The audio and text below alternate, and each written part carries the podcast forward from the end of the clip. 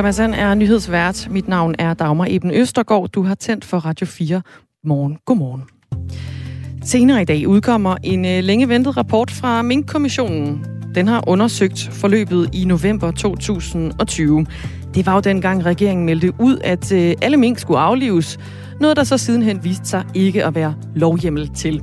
Og på Christiansborg, der er der på forhånd uenighed om, hvorvidt Folketinget skal hyre uvildige advokater til at gennemgå rapporten, for at vurdere, om der er grundlag for en eventuel rigsretssag. Vi vender det hele med vores øh, politiske redaktør, Thomas Larsen, senere her i øh, Radio 4 morgen. Derudover så skal vi øh, selvfølgelig også tale Tour de France, og så skal vi også tale russiske trusler mod NATO. Klokken er 6 minutter over 8. Godmorgen. Inden alt det, så skal vi runde en øh, politisk aftale, der landede i går. Fordi et øh, politisk flertal indgik i aftes en aftale om at sænke beløbsgrænsen for udenlandsk arbejdskraft. Aftalen skal øh, komme manglen på arbejdskraft blandt danske virksomheder til livs. Men hvad betyder det egentlig at sænke beløbsgrænsen, skal vi måske lige kort omkring. Jo, det betyder, at øh, danske virksomheder nu kan hive udenlandsk arbejdskraft til Danmark, hvis de ansættes på en kontrakt med en årsløn på 375.000 kroner. Tidligere der hed den grænse 448.000 kroner. Og det glæder øh, den administrerende direktør i øh, SMV Danmark, Jakob Brandt. Godmorgen. Godmorgen. I øh, organiserer ca. 18.000 små og mellemstore virksomheder i Danmark. Den her aftale, hvor man sænker beløbsgrænsen, hvordan kommer den jeres medlemmer til gode? Det gør, dem på, øh, det gør dem på flere måder. Øh, det er super positivt, at politikerne, jeg fristes jo til at sige nu endelig, øh, er blevet enige om at få lavet den her aftale. For vi har et, et rødglødende arbejdsmarked, og vi har virksomheder, som, som simpelthen skriger på hænder, og vi har en ledighed i Danmark på, på 2,5 procent. Så vi har simpelthen ikke danskere nok til at, at udfylde de mange ledige stillinger, vi har. Og hvordan kan, det, hvordan kan det hjælpe, ja, hvordan kan det her hjælpe jeres øh, virksomheder, eller de virksomheder, I repræsenterer, at man sænker beløbsgrænsen? Hvad, hvad betyder ja, det? Det betyder, at, at tidligere så skulle du øh, tilbyde dine medarbejdere øh, 450.000 kroner i, i en årsløn, øh, for at kunne øh, få, få folk fra udlandet herind. De har nu sænket den her grænse til 375.000.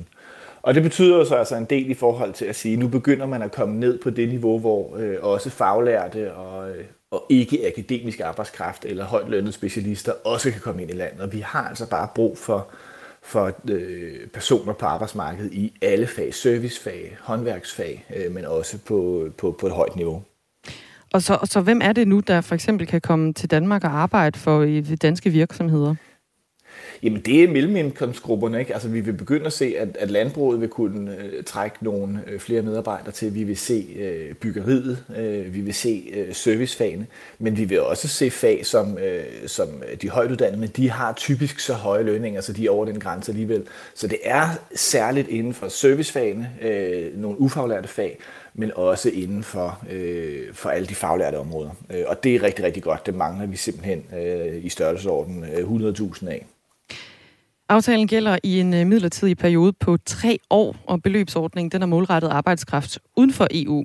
Øh, der er nogen, øh, Jakob Brandt, som ikke er lige så positiv, som, øh, som du er, direkt, administrerende direktør i, øh, i SMV Danmark. Øh, det er Lisette Risgaard på øh, Twitter, der skriver hun øh, på, øh, hun er formand for fagbevægelsens hovedorganisation, skal jeg lige huske at putte den hat på, på hovedet af hende. Lisette Risgaard skriver på Twitter om øh, den her nye aftale. Under al kritik Politikerne åbner en ladeport for udenlandsk arbejdskraft. Lavere beløbsgrænse vil betyde øget lønkonkurrence i en usikker tid, hvor høj inflation og usikkerhed i verdensøkonomien betyder, at arbejdsmarkedet hurtigt kan ændre sig, skriver hun. Hvad, hvad er dit svar til Lisette Risgaard og, og de medlemmer, som hun repræsenterer i Fagbevægelsens Jamen. hovedorganisation? Jamen, det er noget sludder. Altså, den her øh, aftale, den tager så mange hensyn til lønmodtagerne, øh, og den er så forsigtig. Øh, man nedsætter den her grænse, det bliver midlertidigt. Øh, der kan maks komme 15.000 øh, hvad hedder det, arbejdstager ind på den her ordning, uden den, øh, før den skal evalueres. Og hvis øh, ledigheden stiger herhjemme med cirka 40.000, så lukker ordningen også. Så, så politikerne har simpelthen gjort den så forsigtig i forhold til ikke at skade danske arbejdstager. Så det er simpelthen øh, øh, sådan en, en, en betonholdning, som de har over i fagbevægelsen, øh, på at vi vil simpelthen ikke have folk fra udlandet ind i det her kongerige. Øh, og det skader Danmark, det skader dansk økonomi, når vi har i 100.000 vis af danske øh, jobs stående åben, og vi simpelthen ikke har ledige danskere til at tage dem. Så de eneste, der taber, det er alle danskere, øh, fordi vi går glip af ordre i virksomhederne, vi går glip af vækst, vi går glip af skatteindtægter til at drive øh, hele øh, det velfærdssamfund, vi alle sammen gerne vil have. Så det er simpelthen at stikke en kæppe i hjulet på sig selv, det er lige sætte, hun er ude i. En lytter skriver ind, servicefag. Hvilke servicefag tjener 375.000 kroner? Jamen det er der nogen, øh, nogen der gør øh, inden for, for forretningsservice. Øh, jeg tror også, at der vil være nogen, der kan blive nødsaget til at betale øh, en løn for overhovedet at få dækket øh, sin, øh, sin, hvad hedder det, øh, sine opgaver, altså uden jeg ved præcis, hvad man får, øh, for eksempel lufthavn. Men hvis du har en lufthavn, som er ved at bryde sammen, fordi at, at du ikke har nogen til at stå i security, altså så må man jo overveje, om man skal betale øh, mere øh, løn ind. Jeg tror også, vi vil have nogle vikarbyråer, som vil være i stand til at øh, tilbyde den her løn for at få dækket alle de huller, som der er rundt omkring i, øh, i forskellige virksomheder. Lød det altså fra øh, administrerende direktør i SMV Danmark, Jakob Brandt. Det er ovenpå en øh, politisk aftale, der landede i aftes, som øh, sænker beløbsgrænsen for udenlandsk arbejdskraft. Før hed den 448.000 kroner, og nu hedder den 375.000 kroner. Det er en aftale, som gælder i en midlertidig periode på tre år. Nu skal vi til øh, Tour de France, fordi i går der blev øh, alle Tour de France-holdene præsenteret i Tivoli i København. Det skete ved, at holdene kørte en øh, kort tur igennem byen, hvor rytterne til sidst kørte igennem Tivoli og så op på scenen i Tivoli, hvor de blev præsenteret foran flere tusinde tilskuere. Og det var en øh, holdpræstation ud over det sædvanlige, det sagde den firedobbelte turvinder Chris Froome, da han øh, stod på scenen. Også for øh, de danske ryttere var det ganske specielt, da det danske klassements håb Jonas Vingegaard blev præsenteret, og tilskuerne de begyndte at råbe hans navn. Blev han så rørt, at han flere gange måtte tørre tårne væk. Dennis Ritter er cykelkommentator på TV2, og så var du også vært for præsentationen, som blev sendt i mange lande i, i aftes. Godmorgen, Dennis Ritter. Ja, godmorgen. godmorgen. hvordan, hvordan oplevede du den stemning, der var i aftes? Oh, ja, men altså, det, det tror jeg næsten ikke, jeg kan beskrive. Altså, det var jo, øh, det var jo EM 1992 om igen, for os, der er gamle nok til at have oplevet det. Altså, det oversteg alt, hvad vi overhovedet havde tur tro på i, øh, i stemning og eufori og opbakning til rytterne. Det var sådan en aften, hvor alting gik op i en højere enhed. Vejret var godt, publikum havde været der længe, mange havde nok fået en fadøl eller to, og stemningen var bare høj. Det var den faktisk allerede inden den første cykelrytter havde sat sin, sit forhjul ind i Tivoli, ikke? og så blev den bare bedre og bedre derfra. Det var virkelig fantastisk at være med til, og jeg, jeg tror slet ikke, jeg er færdig med at bearbejde det op i mit hoved endnu. Der var så mange indtryk. Du har jo overvejet mange, øh, mange holdpræstationer, og du sætter mange, mange øh, store og flotte ord på, på lige den i går, hvor du så også øh, selv var vært. Hvordan adskilte den sig altså fra, fra dem, du ellers har været til? Hvad var det helt særlige lige i går? Jamen, det var stemningen, lige præcis stemningen. Altså, øh, jeg har øh, lavet, ikke lavet, men jeg har overværet 21 af sådan nogle holdpræsentationer i Tour de France. Og øh, de plejer at være sådan lidt, de kan godt være lidt stive i det, og lidt, lidt, lidt tunge i det, og, og sådan nogle ting. Og der plejer ikke rigtig at være nogen stemning blandt tilskuerne. De står ligesom bare kigger på, og så klapper de lidt en gang imellem og sådan nogle ting. Men vi havde lagt vægt på, alle i produktionen, alle der havde været involveret, at nu skulle vi have en holdpræsentation, som overgik alt, hvad verden nogensinde havde set. Og specielt i stemning. Vi ville have nogle fantastiske tv-billeder, hvor der var stemning i dem alle sammen, hvor der var tilskuere tæt på rytterne og alt, og vi ville have smukke billeder. Der kan man sige, rammerne i Tivoli gav os sig selv. Du kan næsten ikke lave andet end smukke billeder der og sådan nogle ting. Men vi, vi, ville, vi ville skrue op for stemningen. Det var et mål, og det var lige præcis også det, der skete. Og jeg må sige, den opbakning, altså det, det, det, jeg har fået utrolig mange, og min medvært Stine Bjerre Mortensen har fået utrolig mange øh, øh, rosende ord øh, på sociale medier osv., men jeg vil understrege, at stjernen i går, det var hverken os eller rytterne, det var publikum. Det var virkelig publikum. Hvad, ja, og hvad var, nu ved jeg godt, den, den skal lige nå at, at nedfælde sig hos dig, Dennis Ritter, den her oplevelse, du havde i går, hvor du var vært for præsentationen af de 22 cykelhold til Tour de France, som jo ligger fra land i Danmark i år øh, for, for allerførste gang. Men øh, kan du allerede nu udpege, hvad dit højdepunkt var?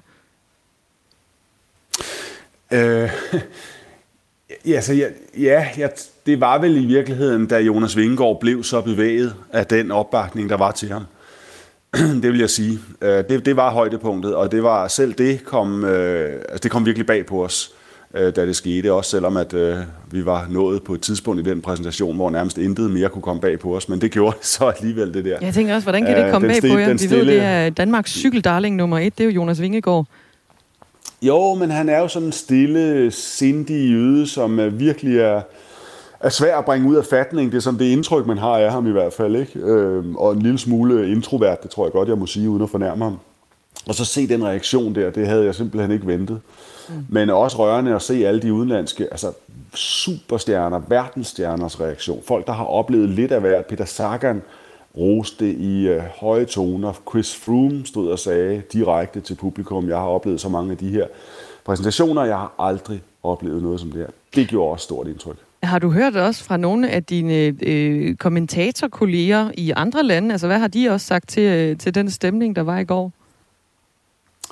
Ja, jeg har hørt fra nogle stykker fra, øh, ja, et par stykker, altså fra Storbritannien og fra Norge, som er nogle af dem, vi har øh, mest kontakt med, som også var, altså giver udtryk for, at de, de, de var de godt nok overrasket over. Blæst bagover øh, over den start, Tour de France får her i Danmark, og så udtrykker de selvfølgelig også håb for, at at det, var, at det bare var begyndelsen, ikke? Altså at de her tre dage, hvor der så skal køres etaper, øh, kommer til at, at, at blive med samme stemning og samme opbakning fra det danske publikum. Og det er også en bøn, jeg deler. Det håber jeg virkelig, vi kan følge op. Ja, fordi nu går øh, etaperne så i gang i morgen. Øh, der bliver en enkelt start i, øh, i København, og så kører øh, rytterne ellers øh, hele vejen igennem Danmark over Storbæltsbroen og så ned igennem øh, Sydjylland. Efter den her præstation i går, hvad for nogle forventninger har du til de her tre etapper, der skal køres øh, rundt i Danmark, Dennis Ritter? Ja, de er i hvert fald ikke blevet mindre. Det kan jeg godt love dig. Altså, det, det, og, jeg, og jeg har jo allerede en fornemmelse af, at det bliver folkefest, også på de her tre etapper, for jeg har været rundt og cykle alle ruterne og været igennem alle de her små og store og mellemstore byer i, i, øh, altså på, i Vestjylland og, og i det øst øh, og, og, og, og sydjyske. Og jeg kan jo se, jeg kunne se, da jeg cyklede igennem allerede der, hvor, hvor, hvor forberedelserne var i gang, og man havde lavet malet gule cykler og sat ud. Man havde skrevet ting og sager i marken og på vejen, og overmalet øh, siloer, bygninger, huse og sådan noget. Altså, så, så mine forventninger er kæmpe store. Altså, øh, jeg er sikker på, at vi kommer til at give Tour de France den største folkefest og den største opbakning, som øh, løbet har set i historien. Og hvis vi kan overgå det, der fandt sted i 2014, hvor løbet øh, startede i Yorkshire i England, mm. så, øh, så er det altså en kæmpe præstation, og det tror jeg, vi kan. Der er store forventninger til årets Tour de France, starten i øh, Danmark, som øh, begynder i morgen. Dennis Ritter, der er også øh, stor ros til dig. Det er Inger, der skriver en sms. En stor tak til Dennis Ritter. Han klarede det mere end godt. Bravo, Dennis. Tusind tak. Jamen, det, det, Begejstring det er både for, ja, igen, både for cykelløb og for igen, din indsats, altså, Dennis. Det, det var, Ja, ja, og, det, og det, altså, det er virkelig rørende, og det er jeg glad for. Øh, og som sagt, der er også mange, der har skrevet sådan nogle ting. Men jeg vil under, altså, bund og grund øh, kan det vel koges ind til, vi, vi stod der ligesom bare og, og skulle sige, det var det er det hold, og nu kommer det er det hold. Men altså, publikum sørgede jo for stemningen, så det var, det var dem, der var stjernen lød det altså fra øh, Dennis Ritter, cykelkommentator på øh, TV2. Tak fordi du var med her til morgen. Og Dennis Ritter, som øh, altså også var med under præstationen i aftes af de danske, øh, af alle cyklerne, cyklisterne, som, øh, cykelrytterne, som altså skal være med i, øh, i årets Tour de France, der løber af stablen i morgen. Højt at flyve, dybt at falde. I believe I can fly. I believe Amerikanske øh, R. Kelly, R&B-sangeren, han øh, sang en gang om at flyve meget højt og øh, røre ved skyerne. Nu falder han altså øh, ned af igen, fordi han har ifølge nyhedsbyrået AFP fået en straf på 30 års fængsel. Han blev sidste år dømt for menneskehandel og seksuelt misbrug af børn. Og øh, en næsten seks uger lang retssag mod R. Kelly ved en federal domstol i øh, New York blev afsluttet i september. Nu har han så ventet syv måneder på selve strafudmålingen, som øh, nu er landet. Og det blev altså til 30 år. R. Kelly blev fundet skyldig i anklager om øh, gennem årtier at have udnyttet sin stjernestatus og rigdom til at lokke kvinder og også mindreårige piger til sex. Den i dag 55-årige musiker vandt for øh, 20 år siden næsten en øh, Grammy for netop det her hit, vi hører nu, I Believe I Can Fly.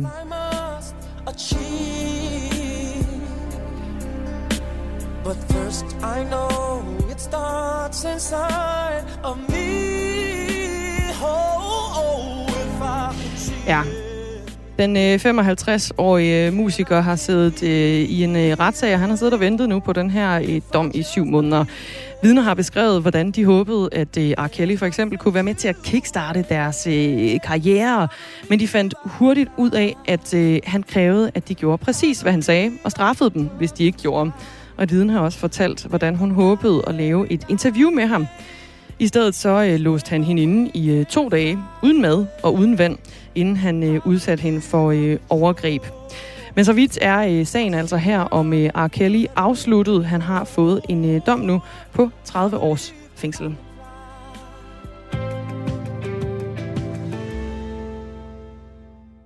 Senere i dag, der udkommer en øh, længeventet længe ventet rapport fra Mink-kommissionen, der har været undersøgt, øh, der har undersøgt, hedder det, forløbet i november 2020. Det var dengang regeringen meldte ud, at alle mink skulle aflives. Noget, som der øh, sidenhen ikke viste sig at være øh, lovhjemmel til. I den forbindelse har øh, Ulrik Ditlef Hundsjord Jørgensen fra øh, Nordfyn skrevet en sms ind. Jeg tror lige, at vi her skal have slået fast, at grunden til, at den her rapport bliver lavet, er jo ikke om, hvorvidt beslutningen om at aflive alle mink er lovbrud, men at beslutningen ikke havde lovhjemmel. Alt tyder jo på, at embedsværket ikke har gjort politikerne opmærksom på, at der manglede lovhjemmel til dette. Selve beslutningen ville øh, have været foretaget, uanset hvad der havde været flertal for i Folketinget, skriver han ind på en øh, sms 1424. Og du er naturligvis også velkommen til at gøre som øh, Ulrik og øh, sende sms'er herind på øh, 1424. Men i den her øh, beretning, som altså udkommer senere i dag, den her rapport, der er der kritik i vente af blandt andet statsministeriet, det daværende Miljø- og Fødevareministerium, Justitsministeriet, Finansministeriet, Rigspolitiet og Fødevarestyrelsen. Det er altså øh, langt omfattende eller omfattende kritik af en lang række øh, myndigheder og ministerier. Det har Weekendavisen beskrevet efter at have set øh, dele af et udkast til rapporten. Og Mette Frederiksen har også allerede sagt til Berlingske, at hun forventer kritik af statsministeriet. Og på Christiansborg, der er der nu uenighed om, hvorvidt Folketinget bør hyre advokater til at gennemgå rapporten for at vurdere, om der er grundlag for en eventuel rigsretssag. Ifølge politikken så har Liberal Alliance, Konservative, Nye Borgerlige og Dansk Folkeparti sagt på forhånd, at de vil lade advokater gennemgå beretningen, mens regeringens støttepartier, de radikale og enhedslisten, de forholder sig afventende. Det skal vi øh, tale med Thomas Larsen om nu, politisk redaktør på øh, Radio 4. Godmorgen. Godmorgen. Hvor stor en bombe tror du, at øh, kommissionens beretning kommer til at blive på Christiansborg i dag? Der starter vi lige. Der er jo ingen tvivl om, at det her det bliver en højdramatisk øh, dag på Christiansborg, og som du selv er inde på, så ved vi jo allerede, at der kommer hård kritik. Øh, statsminister Mette Frederiksen har været ude i et interview og sige, at hun rent faktisk øh, forventer, at der kommer voldsom kritik. Spørgsmålet er jo så, hvem der især bliver ramt af den, og som du også har været inde på, der er faktisk mange, der kan komme i skudlinjen her. Der kan være en stribe embedsmænd, som kan risikere at få tjenestemandssager, hvis kritikken er meget hård mod og det vil blandt andet skyldes, at de simpelthen ikke gjorde øh, den politiske ledelse opmærksom på, at der ikke var lovhjemmel på plads i, i sagen. Så der er nogle af embedsmændene, som jeg tror går og er dybt øh, bekymrede lige nu og afventer øh, deres skæbne. Og så er det klart, politisk, der vil interessen selvfølgelig samle sig først og fremmest om regeringschefen, det vil sige Mette Frederiksen, øhm, og det bliver altså virkelig interessant at se, hvilke konsekvenser sagen kan få for hende. Skal vi prøve at opgøre dem, så kan man sige, hvis vi ser det rent parlamentarisk, parlamentariske, så i den ene ende, den allermest alvorlige ende, øh, der kunne hun jo øh, i princippet risikere at blive stillet over for et øh, mistillidsvotum, hvis et flertal i Folketinget mener, der er grund for det, og er så utilfredse med hendes håndtering af det her. Og i en helt anden ende af skalaen, der kunne hun få forskellige former for kritik, det man kalder for at få næser på Christiansborg. Øhm, og de kan netop være mere eller mindre alvorlige, og hvis det ikke bliver så alvorligt der, så kan hun jo så i princippet køre videre. Derudover så kan der faktisk også åbnes et øh, juridisk efterspil, og det kan komme på tale, hvis øh, igen et flertal i Folketinget mener, at øh, sagen her giver anledning til, at man kan rejse en rigsretssag. Så der er rigtig, rigtig meget på spil på Christiansborg i dag. Flere borgerlige partier de har kritiseret øh, enhedslisten og de radikale for ikke at ville melde ud på forhånd, om de også ønsker, at advokater øh, skal gennemgå den her rapport, altså ligesom en række blå partier har gjort det. I forbindelse med Instrukskommissionens rapport i sagen om ulovlig adskillelse af asylpar, øh, der sagde både enhedslisten og radikale, nemlig før rapporten kom, at Folketinget burde få hjælp fra uvildige advokater, når de skulle overveje eventuelle konsekvenser. Det var i sagen, der jo endte med at føre til en rigsretssag mod den tidligere udlændingeminister Inger Støjberg. Men nu har enhedslistens øh, gruppeformand Peter Velblund sagt til politikken, at partiet vil afvente og se, hvad kommissionen når frem til. Og den centrale forskel på øh, den her sag og Støjberg-sagen er, at der nu er tale om en siddende regering, og partierne har derfor også mulighed for at øh, vurdere, om det her skal have parlamentariske konsekvenser. Og samme melding kom altså fra de radikales leder, Sofie Karsten Nielsen. Hvor stort et pres vil der være på, på radikale og enhedslisten senere i dag, når vi jo alle sammen øh, helt konkret ved, hvad der kommer til at stå i den her rapport fra kommissionen? Ja, det bliver nemlig interessant at følge, og der er jo ingen tvivl om, at netop Blå Blok, det vil sige alle de borgerlige partier, de vil lægge et enormt pres på øh, de røde partier, og de vil netop sammenligne med øh, sagen mod Inger Støjberg og sige, jamen I var jo meget interesseret i at få advokater til at kigge på den sag. Hvorfor vi nu ikke har nogle dygtige advokater til at kigge på øh, Ming-sagen? Så øh, både øh, de radikale, indhedslisten, enhedslisten, men i virkeligheden også altså SF, øh, de vil komme under et enormt pres. Og noget af det, der så der også gør det lidt mere øh, problematisk for især de radikale at håndtere, det er faktisk, at der er flere øh, øh, folk fra det radikale bagland, der har været ude allerede nu og sige, at de godt kunne se, at der var behov for at få nogle advokater til at kigge på hele øh, Mink-sagen. Og nogle af de radikale, blandt andet formanden for Radikale Ungdom, har også sagt, at det mener han, man bør gøre alene af den grund, at der vil være altså, flere andre partier i Folketinget, der vil synes, det vil være en god idé. Så på den måde, så kommer især Sofie Carsten Nielsen, den radikale leder, under stort pres i dag. Og hvis et eller flere støttepartier vælger at sige, at de jo så også bakker op om at hyre uvildige advokater til at, at grænske den her rapport, hvor vil det i så fald efterlade øh, samarbejdet jo mellem øh, støttepartier og øh, regering? Jamen det er klart, det vil være en virkelig dårlig nyhed for Mette Frederiksen, fordi det vil jo betyde, at sagen vil blive forlænget, og hun, kan man sige, vil være under mistanke et stykke tid endnu, og samtidig så kan hun jo så gå og skulle afvente, om det her så vil i givet fald vil blive første skridt i retning mod en, en rigsretssag mod hende. Så øh, det vil være en meget, meget dårlig nyhed at gå på sommerferie med for, for statsministeren, og derfor så håber hun selvfølgelig, at det ikke går øh, den vej. Det er klart, det vil også belaste samarbejdet mellem regeringen og, og støttepartierne. Men omvendt er der jo ikke ret meget, at som øh, Mette Frederiksen kunne gøre ved det, hvis det rent faktisk er det, der bliver beslutningen. Men altså, det bliver et af de store opgør i dag, politiske opgør i dag på Christiansborg, om der netop skal sættes nogle advokater til at kigge en ekstra gang på de konklusioner, der er i Mink-rapporten. Og hvor mange, skal, altså, hvor mange partier skal bakke op om, at uvildige advokater skal kigge den her rapport igennem, før det rent faktisk kommer til at ske? Jamen, det er jo et flertal. Altså, man kan sige, at Rød Blok vil jo kunne blokere for det, hvis de er enige og, og støtter øh, statsministeren i, at der ikke er, skal, er grund til at, at, at forfølge øh, hende, kan man sige. Fordi noget af det, som Mette Frederiksen nu selv har været ude at sige i det her meget opsigtsvækkende forhåndsinterview, hun lavede med Berlingske, det er jo, at hun mener ikke, der er noget at komme efter i forhold til hende selv. Øh, hun siger, at der kommer hård kritik. Hun erkender, at der er begået store og alvorlige fejl, og den beklager hun, men hun mener ikke, der er grundlag for at rejse en rigsretssag mod hende eller få advokater til at kigge ekstra på, på sagen. Og hvis de røde partier er enige i det, ja, så kan de simpelthen blokere for det, og det vil efterlade Blå Blok med enorme frustrationer, og de vil kritisere forløbet, men de vil i realiteten ikke kunne gøre noget. Det sagde Thomas Larsen, som er politisk redaktør her på, øh, på Radio 4. Og øh, Thomas Larsen, han holder naturligvis skarpt øje med den her beretning, der kommer fra Mink-kommissionen i dag. Det gør han sammen med resten af det politiske hold her på øh, kanalen. Beretningen den bliver afleveret til Folketingets grænskningsudvalg i dag kl. 11, øh, og så ventes det, at den bliver offentliggjort omkring kl. 13. I den anledning, der sender vi øh, naturligvis live her på Radio 4. Det er Mandat Special, der starter klokken øh, 10 minutter over 12, og så sender de frem til klokken 14. Så lyt med der, hvis du gerne vil høre mere om beretningen her. Klokken den er halv ni. Nu er der nyheder med Thomas Sand.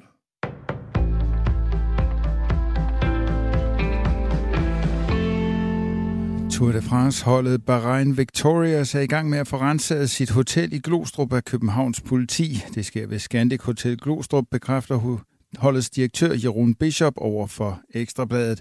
Politiet ankom lidt i 6 her til morgen og er gået i gang med en dommerkendelse, siger Jeroen Bishop til Ekstrabladet. Lars Carlsen, vicepolitiinspektør hos Københavns Politi, bekræfter over for Ritzau, at politiet er til stede ved Scandic Hotel Glostrup, der har postnummer i Brøndby. Han vil dog ikke fortælle om politiet efterforsker cykelholdet. Der taler om en politiaktion i en aktuel sag, og den udgør ikke nogen fare for borgerne, siger han. Området, hvor hotellet ligger, hører til Københavns Vestegns politis kreds, men alligevel er det altså Københavns politi, der udtaler sig. Det er fordi, at det er Københavns politi, der efterforsker det, siger Lars Carlsen, uden at ville svare på, hvorfor sagen kører til hos dem. Politiet lover at opdatere så snart det har nyt. Det er anden gang inden årets tur, at Bahrain Victorious bliver efterforsket. Det skete også inden afgangen til Danmark. Holdet blev også undersøgt inden sidste års tur. Efter en lang periode med vedvarende fald i ledigheden steg den en smule i maj, viser tal fra Danmarks Statistik. I sidste måned blev det sæsonkorrigerede ledighedstal opgjort til 71.300 personer, hvilket er 800 flere end i april.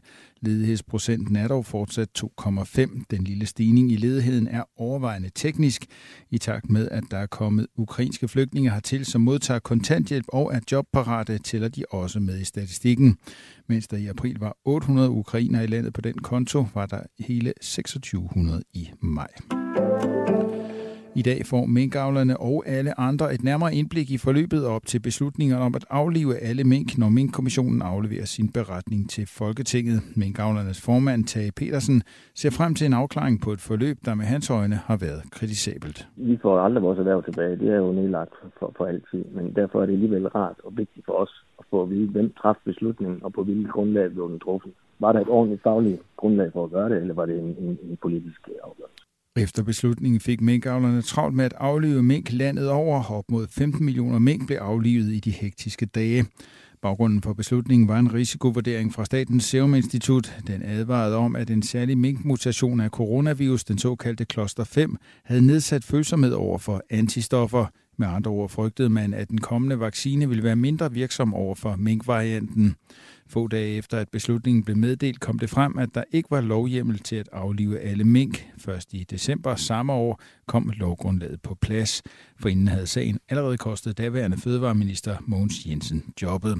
Og vi følger naturligvis fremlæggelsen af rapporten i dag tæt og sender en særudgave af vores politiske program Mandat kl. 12. 10 minutter over 12. Forhandlere fra USA og Iran er igen gået fra hinanden uden at formå at genopleve de to landes atomaftale fra 2015, der oplyser en EU-udsending, som agerer maler i sagen til nyhedsbruget Reuters.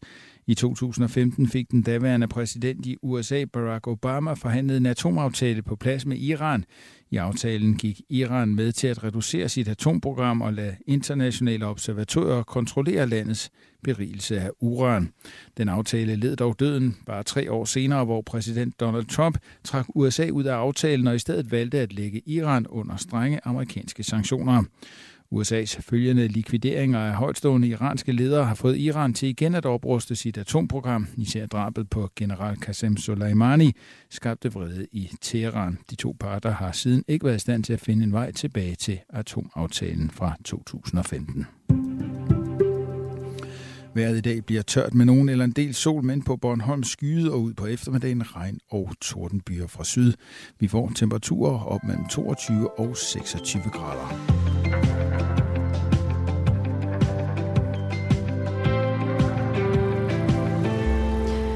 Det er på ingen måde nok, at Mette Frederiksen får en næse. Håber, at enhedslisten, de radikale og SF skammer sig ned i den øh, sorte muld. Heldigvis er, det noget, er der noget, der hedder karma. Disse partier bliver forhåbentlig straffet af vælgerne, er der en lytter, der skriver ind. Og det er altså øh, oven på øh, interviewet med vores politiske øh, redaktør, Thomas Larsen. Og det var jo øh, i anledning af, at nogle partier har besluttet, at man gerne vil, øh, har allerede på forhånd sagt, at man gerne vil have en uvildig advokatundersøgelse af den beretning, der kommer fra Min-kommissionen i dag. Og så er der altså øh, regeringens støttepartier, som lige er en øh, lille smule mere afventende. Du kan også sende øh, sms'er herind, som lytteren her har gjort. Det er på nummeret, der hedder 1424. Rusland bliver nødt til at reagere, hvis NATO opretter infrastruktur i Sverige og Finland. Sådan lyder det fra øh, Vladimir Putin, den russiske præsident, i kølvandet på, at det i går på et NATO-topmøde kom frem, at øh, Sverige og Finland nu officielt inviteres ind i varmen i NATO-fællesskabet. Præsidenten fortæller, at han øh, ikke kan udelukke, at der nu vil opstå spændinger i forholdet mellem Rusland og den svenske regering i Stockholm og den finske regering i Helsinki. Peter Viggo Jacobsen, godmorgen. Godmorgen. Lektor på Forsvarsakademiet. Den trussel her, der kommer fra Putin, hvor meget skal man ligge i den? Jamen, jeg synes egentlig, at det er en meget afmålt øh, reaktion på, at svenskerne og finnerne nu melder sig ind i, i, i NATO. Det han jo sådan set bare siger, det er, at hvis de begynder at lave, lade amerikanerne lave baser i deres lande, så vil russerne også øge deres militære tilstedeværelse tæt på Sverige og Finland. Det er der sådan set ikke noget at sige til. Han starter også i interviewet med at sige, at han ikke har noget territorialt udstående med, med Sverige og Finland, og de som set selv må bestemme, om de vil melde sig ind i alliancen, mens der kommer øh, fjendtlige tropper tættere på Rusland, så vil øh, Rusland svare igen, og så bruger de udtrykket symmetrisk. Og det vil altså sige, at hvis amerikanerne laver en base i Finland, så laver russerne en base tæt på Finland. Så, så, så jeg synes egentlig, at det virker som relativt afslappet i forhold til, hvad man ellers skulle forvente. Mm. Og, og kan NATO overhovedet gøre noget i optaget af Sverige og Finland, uden at på en eller anden måde prikke til Putin og eskalere krigen? Ja, det kan de jo godt. De kan jo bare lade være med at sende flere soldater til, til, til Sverige og Finland, så øh, antallet af soldater med, til, i den forbliver det samme. Øh, og der er heller ikke nogen, der forventer, at der i hvert fald skal laves større øh, NATO-baser i, i hverken Sverige og Finland, og der er slet ikke i Finland, som jo øh, på egen hånd kan mønstre nogle 100.000 soldater rigtig hurtigt. Så der er sådan set ikke behov for flere soldater i landene. Men der er nok heller ikke nogen tvivl om, at der vil blive lavet nogle forberedelser, der gør, at det bliver nemmere at sende øh, NATO-forstærkninger til lande i tilfælde af en krisesituation. Norge har for nylig lavet en aftale, som giver amerikanerne lov til at benytte øh, norske baser, og Danmark skal til at indgå en lignende aftale med amerikanerne. Jeg kunne sagtens forestille mig, at amerikanerne også godt kunne tænke sig øh, mulighed for at kunne lande hurtigt og anvende svenske og, og finske baser i, i en krigssituation. Men der er ikke nogen, der forestiller sig, at der skal være permanente øh, større øh, NATO-styrker i nogle af de to lande.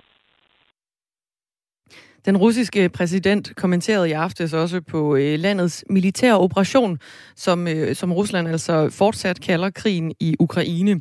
Her der forklarede han, at målet er det samme, nemlig at befri Donbass-regionen og få øh, sikkerhedsgarantier. Og han var heller ikke bleg for at udtale, at de russiske styrker, styrker gør fremskridt og også opnår deres mål. Øh, går det virkelig så godt for russerne, sådan som Putin han fremstiller det her, Peter Viggo Jacobsen? Ja, men altså i hvert fald, når vi kigger på operationerne i Donbass, så har russerne jo de sidste uger haft, haft fremgang og stille og roligt erobret øh, større og større dele af, af de her to provinser. Så hvis vi, vi fremskriver den nuværende udvikling, så vil russerne til sidst sidde på øh, Donbass. Spørgsmålet er jo så, hvad de så har tænkt sig at gøre. Der er den amerikanske efterretningschef jo været ude at sige, at, at de forventer, at de vil prøve at tage endnu mere. Øh, det har jeg altså lidt svært ved at se i lyset af de problemer, som russerne har haft. Og så skal man også huske på, at Ukraine er ved at få mere avanceret våben, mere langtrækkende artilleri. Så vi må også forvente, at der på et tidspunkt kommer en fase, hvor Ukraine vil forsøge at bruge det her, de her nye våben, som de får, til at se, om de kan skubbe russerne tilbage. Så altså, der er ikke rigtig nogen sådan, øh, klar afgørelse på det endnu, men men, men, men som det ser ud lige nu, så må vi nok forvente, at Rusland kommer til at erobre Donbass, som, som Putin også siger. I løbet af ugen her, der har den ukrainske præsident Volodymyr Zelensky udtrykt et håb om, at krigen kunne være afsluttet inden vinteren rammer i år. Hvor realistisk er det øh, scenarie set fra din stol? Ja, men det kommer jo an på, om, om hvad det hedder. Øh, altså, det, det, det kommer an på, hvad man mener med krigen. Det kan godt være, at russerne får besat det, de gerne vil have besat øh, på det tidspunkt, og at fronterne så fryser. Så bliver det jo også mere træls at slås, når det bliver, når, når det bliver vinter. Øh, så det kan jo også godt have en, lægge en dæmper på kampene. Men i sidste instans, så er det jo op til Zelensky, om han vil af, affinde sig med, at øh, Donbass og øh, Krim fremadrettet skal være russisk. Og det er jo ikke lige den retorik, der hidtil er kommet ud af Kiev. Så det afhænger jo også af, om ukrainerne selv vil, vil, vil, vil indgå en, en fredsaftale, hvor de afgiver land til Rusland. Øh, og det kræver jo nok, at de har fået slået hovedet imod en russisk øh, øh, forsvarslinje nogle gange, før de giver op. Så lyder det fra Peter Viggo Jacobsen, som er lektor på Forsvarsakademiet, altså om øh, seneste nyt fra øh, Rusland og krigen i Ukraine også, og den her øh, trussel fra Putin, som altså siger, at han vil opruste mod vest, hvis, ja, hvis NATO opretter infrastruktur i Sverige og Finland. Ligesom øh, Birte Kær maler øh, byen rød, så øh, maler danskerne Danmark gul for tiden. Danskerne de har øh, ladt kreativiteten flyde langs Tour de France-ruten, som jo strækker sig fra København over Fyn og så til Sønderjylland. For eksempel så øh, kan der på Vejle Havn ses en 300 kvadratmeter stor øh, gul striktrøje, som er spændt ud mellem to kraner, når starten på tredje etape af Tour de France går fra Vejle på, på søndag. Jytte Kongsted Schmidt er en af dem, som har været bidragsyder, altså været med til at strikke den her kæmpe store trøje.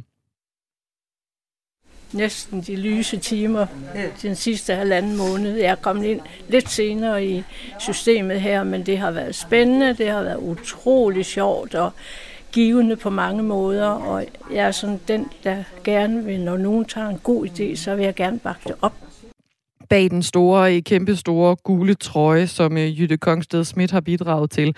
Der gemmer der sig et øh, projekt sat i gang af en lokal bankmand ved navn Alex Slot Hansen. Jamen altså, den store trøje, den bliver cirka 300 kvadratmeter, og øh, den består af 5.000 lapper. Og, og, og vi har regnet lidt på det. Umiddelbart så kommer vi frem til, at den kommer til at veje omkring 500-600 kilo. Så den bliver stor, den bliver tung, og det giver også mange søvnløse nætter, vil jeg sige, fordi den skal hænge på en havn, hvor det blæser ret meget. Har du bidt mærke i, at der er øh, pyntet op til årets Tour de France her i Danmark?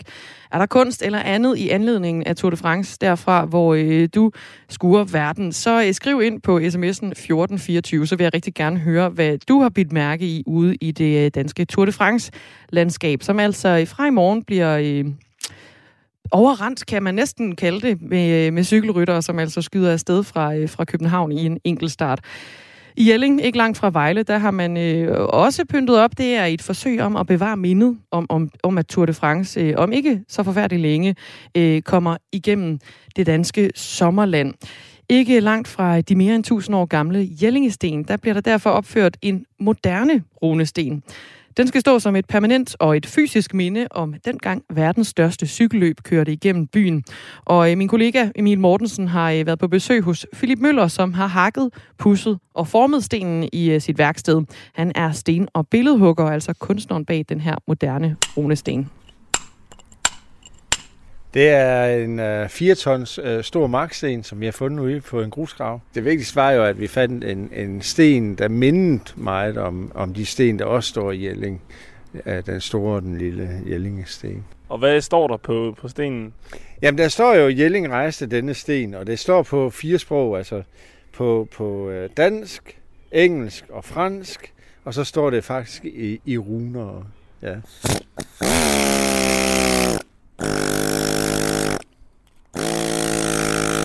Jeg hugger simpelthen rundt om, om, om runerne, så hele fladen omkring dem, de bliver forsinket. Så det er, det er modsat af at hugge dem ned i. Så, så det er faktisk hele bare baggrunden, vi trykker ned. Skal vi lige prøve at tage rundturen rundt og kigge? Det kan vi godt. Det er jo Tour de France, der skal køre igennem Jelling, og det symboliserer ved den her cykel, hvor jeg hugger noget ud, ligesom om, at det ligner et, et, et hjul og et stel, og så kommer der et mega specielt forhjul. Her kommer der en simpelthen et forhjul skabt af messing og skinner. Så, så det kan være ude i fremtiden, når de graver den frem igen om 1000 år, så tror de, det er en solvogn fra 2022. Hvem ved? Ja. Ja, vi kigger altså nærmere på, hvad man gør rundt omkring i det danske sommerland i anledning af, at uh, Tour de France uh, suser igennem Danmark. Også på uh, Vestjylland har de lokale været kreative. Normalt der forbinder man uh, sikkert den prikkede bjergtrøje med ikoniske breve, så uh, bjerge hedder det som uh, Alpe d'Huez. Men i år der hedder de tre første stigninger, hvor rytterne kan sikre sig point i konkurrencen om bjergtrøjen, kort Dasnes, Kort Høve Strand og Kort Korup Strandbakke. Alle tre i øh, Nordvestjylland. Der er altså nogle øh, områder her, som er blevet øh, øh, omdøbt i anledningen. Også på øh, Vestjylland, der er Jesper Fredslund landmand på øh, Sandgården i Odsherred. Og han har lavet en hyldest til den prikkede bjergtrøje, som øh, hedrer øh, den bedste bjergrytter. Øh, det er jo, det er jo den øh, trøje, man får, når man, når man vinder for, øh, for bedste bjergrytter i, i Tour de France. Og han har altså i den anledning malet røde prikker på sine grise. Claus Elgaard, min kollega, har øh, besøgt ham på øh, bondegården, hvor grisen også er. Det var faktisk en god ven, jeg har, som øh, sendte et billede af en øh, hvid legetøjsgris med røde prikker, prikker på. Og så øh, havde jeg godt opfanget, hvad, hvad ideen var med det, og så så hopper vi selvfølgelig med på den. Men, men vi, vi har jo i det hele taget, så er temaet i Årsaget her omkring Tour de France, det er jo, at vi øh, maler Årsaget i øh, røde prikker. Øh, fordi det er her, vi har de tre bjergetapper, som vi godt tør kalde det. Så der er, der er jo røde prikker overalt på ruten, kan man sige næsten? Der er røde prikker overalt. Jeg kører selv i en hvid bil med røde prikker på, så øh, vi, vi gør, hvad vi kan, og maler skilte og ting og sager øh, røde. Det skal selvfølgelig siges, at de der røde prikker på grisene, det er ikke maling, det er fødevaregodkendt mærkefarve, som man normalt bruger til at sortere, når man sorterer gris. Sagde altså øh, Jesper Fredslund, som har udsmykket sine grise med røde prikker. Tour de France øh, starter i morgen, når første etape øh, rammer København. Der er enkeltstart, og øh, på lørdag der kører rytterne over Storbælt på øh, anden etape, som strækker sig fra Roskilde til øh, Nyborg. Og øh, søndag der er det sidste etape, som starter i Vejle og som går igennem Jelling og slutter i Sønderborg. Det blå hjørne er Radio 4's nye debatprogram med de mest markante borgerlige stemmer. Jeg er fløjtende ligeglad med, hvilken farve folk har. Der er mange blå partier, og de langer også ud efter hinanden. Hvordan i alverden kan det være i Danmarks interesse ikke at give sig selv den mulighed? Er de overhovedet enige om noget? Det, det, det, det, det trigger det? mig, fordi... Er de nej, det, nej, nej, nej, lad, lad mig nu lige tale ud. Og hvad ved de egentlig i det blå hjørne? Jeg føler en større forpligtelse til at hjælpe ukrainerne, og jeg har også en større lyst til det. Lyt med i morgen kl. 11. Radio 4 taler med Danmark. Radio 4 Morgen har øh, faste elementer, og nu skal vi til et af dem.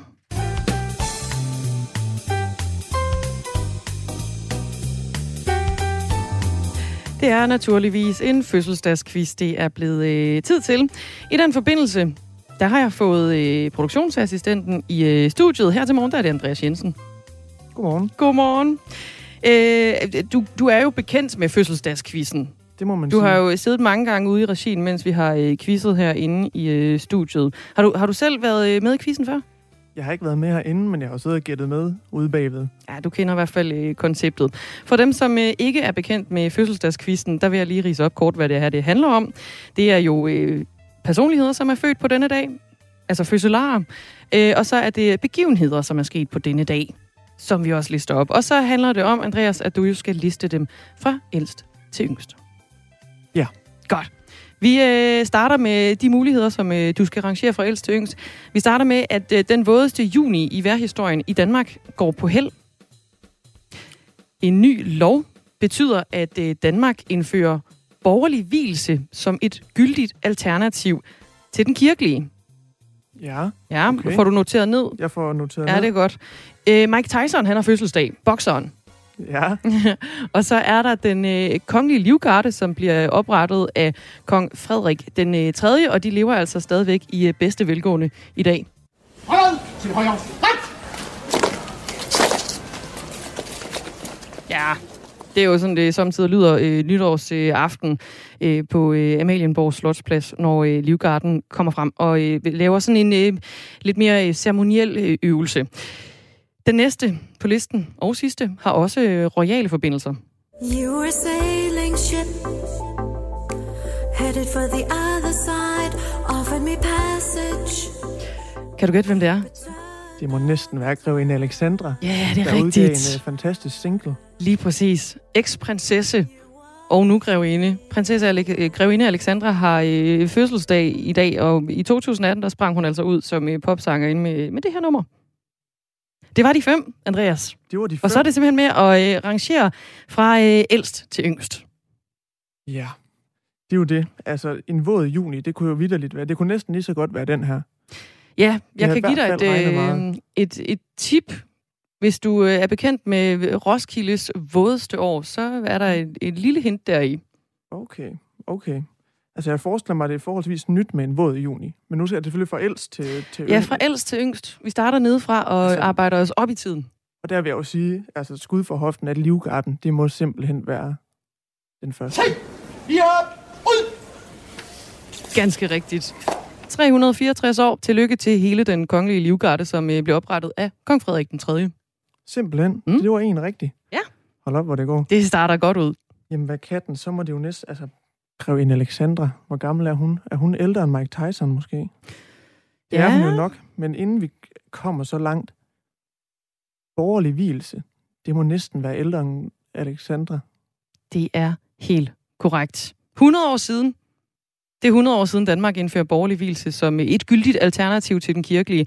Det har egentlig også været muligt før, men det var kun for nogle enkelte. Det var, hvis man ikke havde den samme trosretning. Det blev gjort uh, muligt med, med grundlovens bestemmelser om religionsfrihed, i, uh, det, ef- efter den blev vedtaget. Sidenhen så blev det så uh, gjort muligt for alle at uh, få en borgerlig hvilelse. Ja, Altså, det er jo en ægte fødselsdagsquiz, det er jo 100. det er Sagde du 100. ikke Jo, jo, jo, det er rundt. Hold da op. Jamen, for det, nu kommer de svære, synes jeg jo. øh, Mike Tyson eller Alexandra.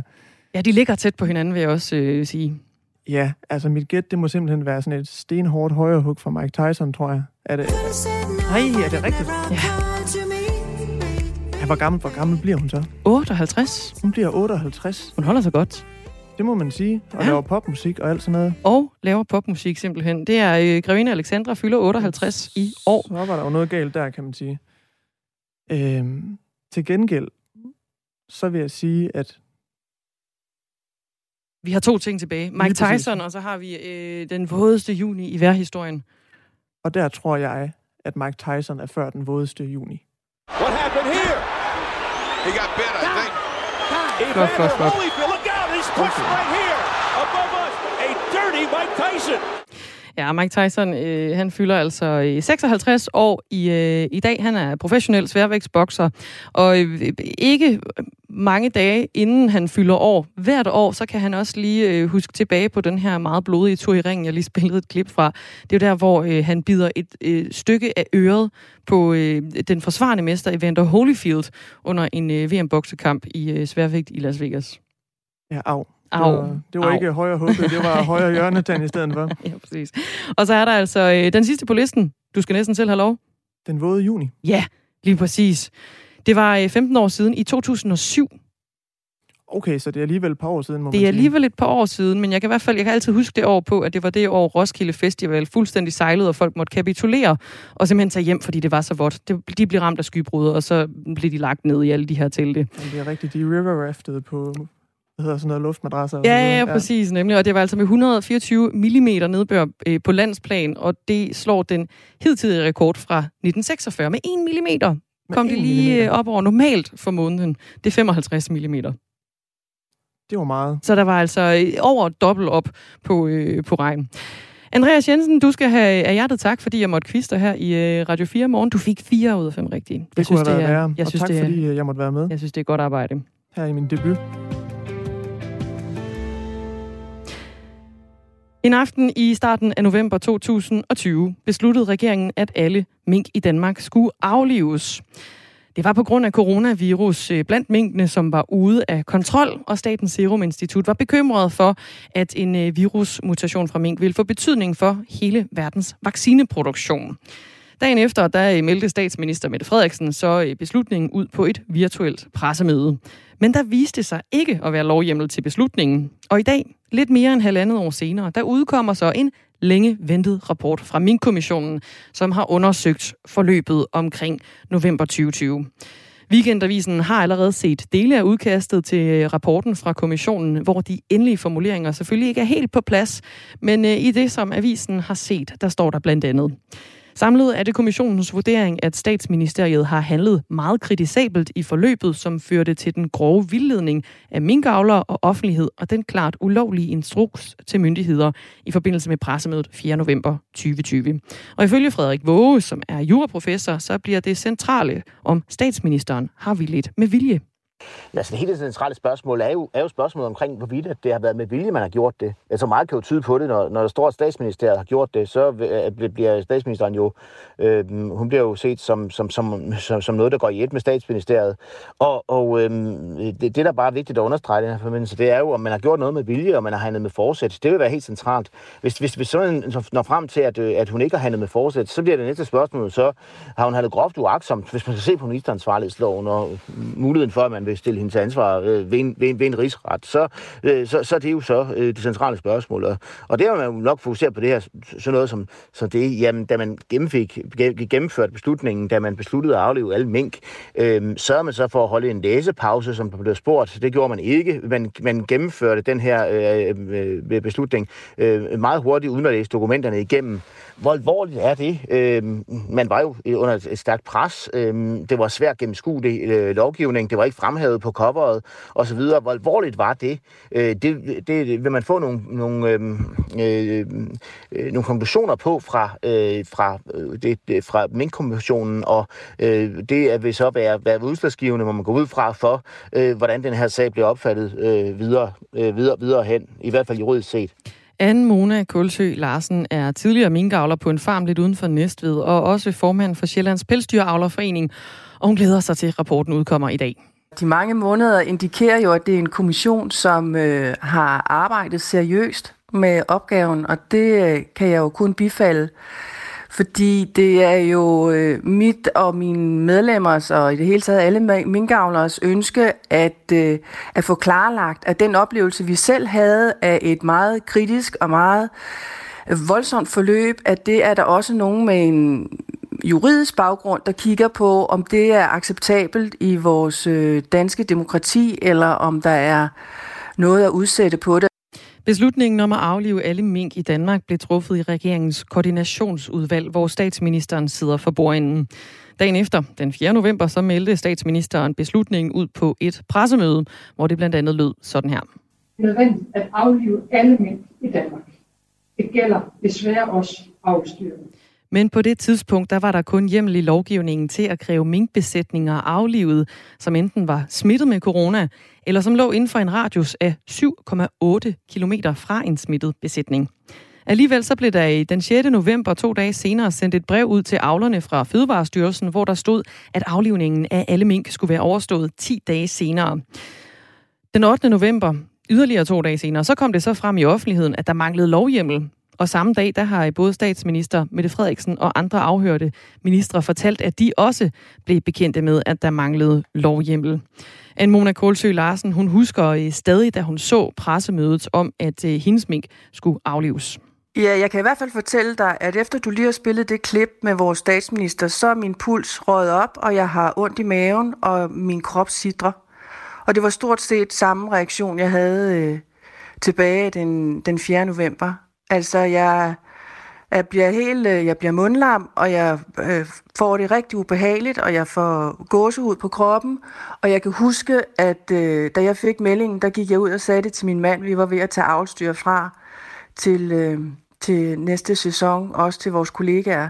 Og jeg, jeg faldt simpelthen sammen. Altså, jeg kunne ikke stå på mine ben. Jeg, jeg måtte sætte mig ned.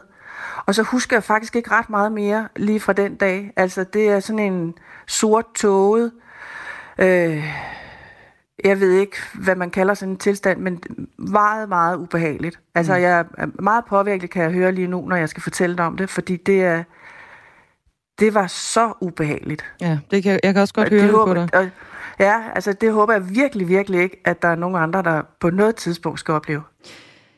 Min kommissionens beretning bliver afleveret til Folketingets grænskningsudvalg i dag kl. 11, og så ventes det, at den bliver offentliggjort omkring kl. 13. Vi har øh, naturligvis forberedt os på øh, den her dag i dag, derfor så sender Radio 4 Mandat Special live her på radioen. Det er fra klokken 10 minutter over 12 og så frem til øh, kl. klokken 14 i anledningen af den her beretning, som altså udkommer. Så lyt med fra øh, kl. klokken 10 minutter over 12 og så frem til øh, klokken 14. Du kan altså naturligvis også høre mange andre gode ting her på øh, kanalen. Lige om lidt så er der øh, ring til Radio 4, og det skal handle om øh, Tour de France-feltet, som jo er lige om hjørnet. Og mange har travlt med at fortælle, hvor stor en gave det er for Danmark, hvor ubetalelig brandingsværdien er, og hvilken kæmpe turismeomsætning løbet skaber. De fem kommuner har start- eller målstreg, og øh, til sammen der har de betalt knap 114 milliarder, millioner kroner undskyld, for at få lov til øh, netop det. Og Københavns Kommune har øh, lagt langt det største beløb. Ring til Radio 4 handler i dag om, hvorvidt pengene er, øh, er, er det pengene værd at få Tour de France til, øh, til Danmark. Du kan allerede nu sende sms'er ind med din holdning til det på 1424. Jeg takker af for i dag og ønsker dig en rigtig god torsdag. Klokken er 9.